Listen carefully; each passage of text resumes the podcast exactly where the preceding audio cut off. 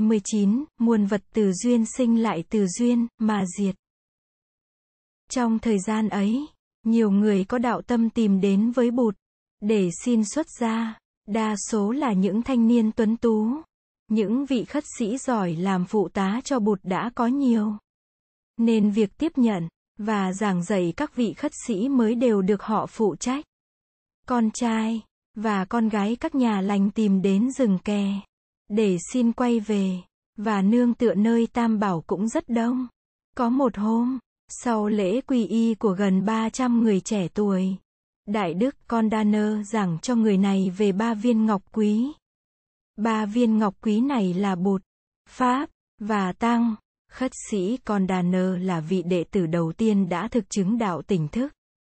Đại Đức dạy, Bụt Buddha là người tỉnh thức, và là người tỉnh thức cao độ.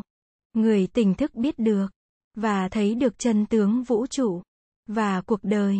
Vì vậy người tỉnh thức không còn bị ràng buộc vào ảo vọng, sợ hãi, giận hờn, và tham đắm. Người tỉnh thức là người tự do, có đầy đủ an lạc, có đầy đủ tình thương, và sự hiểu biết.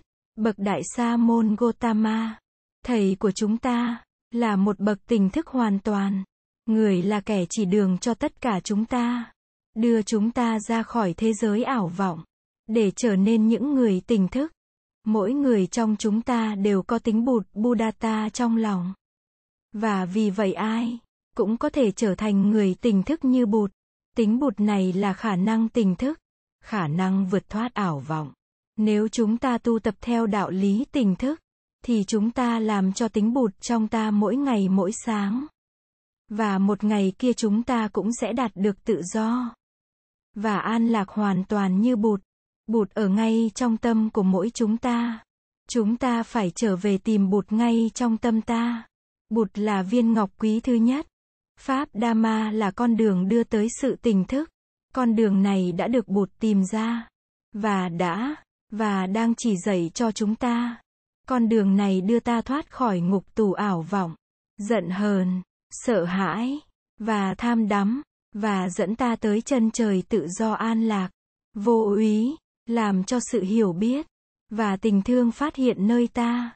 Hiểu, và thương là những hoa trái đẹp đẽ nhất của đạo lý tình thức.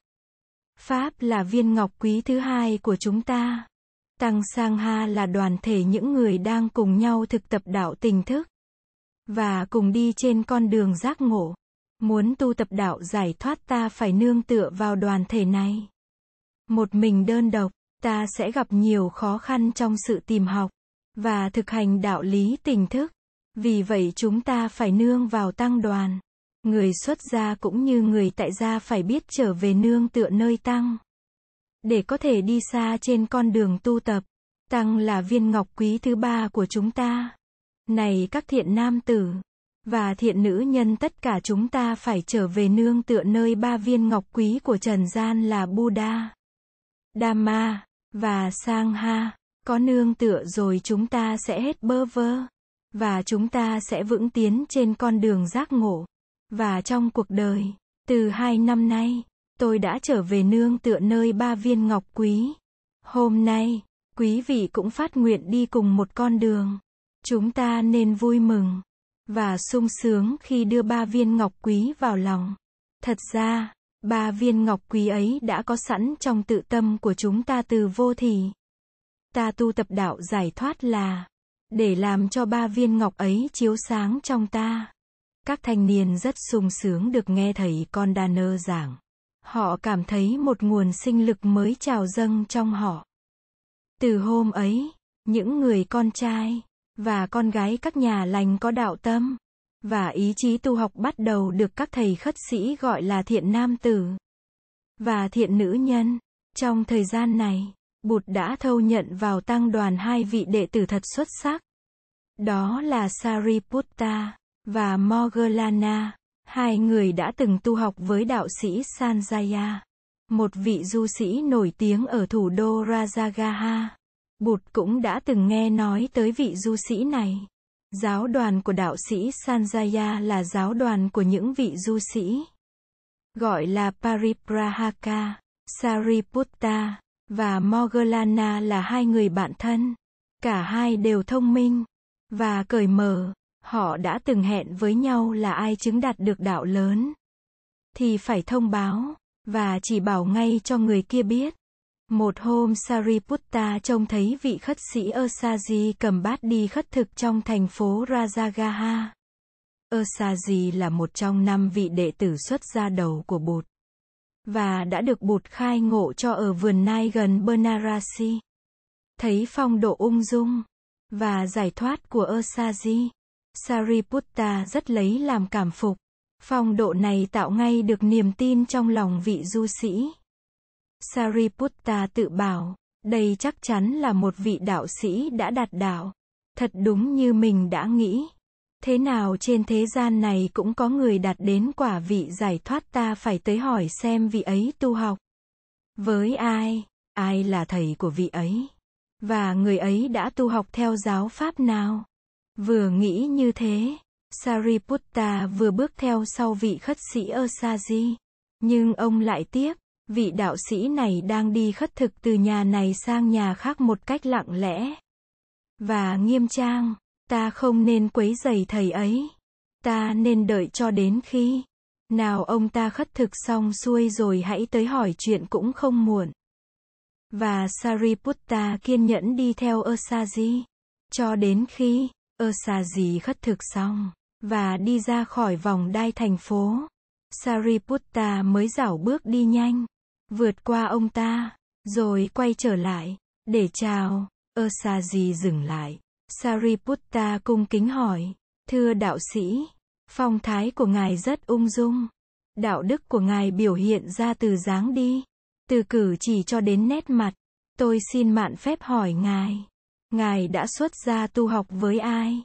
Ai là thầy của ngài? Và vị đạo sư ấy dạy giáo pháp gì?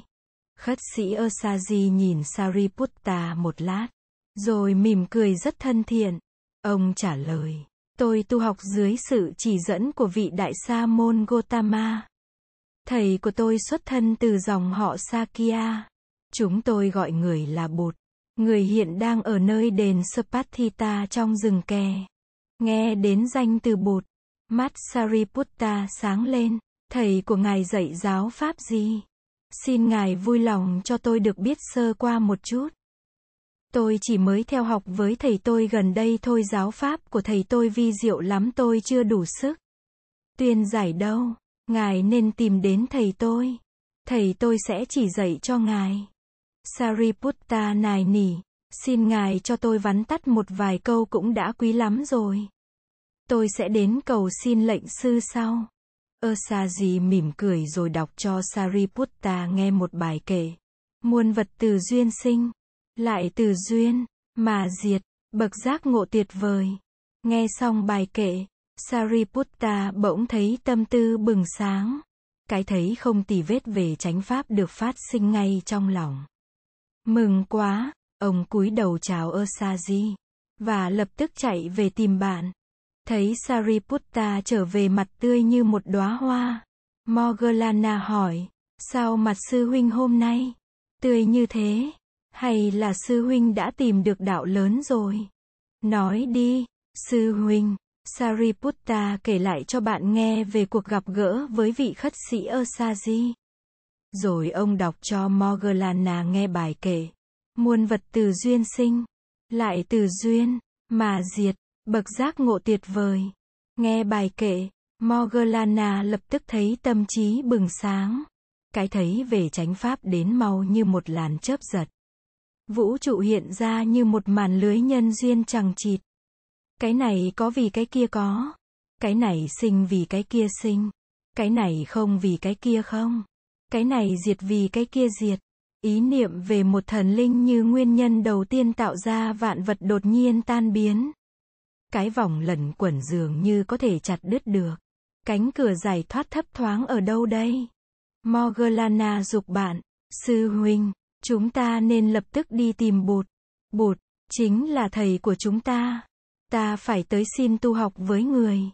Sariputta do dự, nhưng, mà 250 vị du sĩ trong giáo đoàn đang trông cậy nơi chúng ta như những người anh cả. Chúng ta không thể bỏ họ một sáng một chiều như thế được. Chúng ta phải đến cho họ biết trước. Hai người bạn tu liền trở về trụ xứ tu học của giáo đoàn tu sĩ. Họ kể cho các bạn nghe về những gì vừa xảy ra cho họ. Cuối cùng, họ nói, các huynh đệ, chúng tôi đã quyết định đi tìm bụt, và xin tu học dưới sự hướng dẫn của người.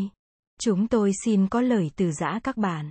Nghe Sariputta và Moggallana sắp bỏ giáo đoàn du sĩ để theo bụt, 250 vị du sĩ đều tự nhiên cảm thấy bơ vơ.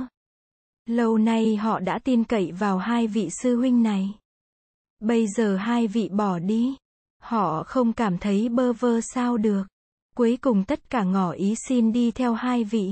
Sariputta và Moggallana đi tìm đạo sĩ Sanjaya, vị lãnh tụ giáo đoàn du sĩ, và báo cho ông biết về quyết định của mình. Đạo sĩ Sanjaya buồn lắm. Ông nói, hai vị ở lại đây đi.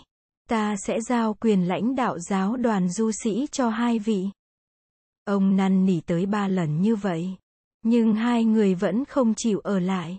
Họ nói, thưa ngài, chúng tôi đi tu là cốt tìm con đường giải thoát chứ không phải là cốt trở thành những người lãnh đạo. Con đường không có, thì chúng ta lãnh đạo người ta đi đâu? Chúng tôi phải tìm tới với Sa môn Gotama. Bởi vì Sa môn Gotama đã tìm thấy con đường mà chúng tôi thường mong ước. Nói xong, Sariputta và Moggallana cúi xuống lạy đạo sư và từ biệt. 250 vị du sĩ cũng làm như thế. Tất cả đều đi theo hai người. Sariputta và Moggallana đưa 250 vị du sĩ tới rừng kè. Mọi người sụp lạy trước bụt và cầu xin được xuất gia. Bụt hỏi thăm và an ủi các vị du sĩ. Người dạy đạo lý bốn sự thật cho họ và chấp nhận cho họ xuất gia tu học trong giáo đoàn khất sĩ. Sau lễ xuất gia, số lượng các vị khất sĩ trong giáo đoàn lên tới con số 1250 vị.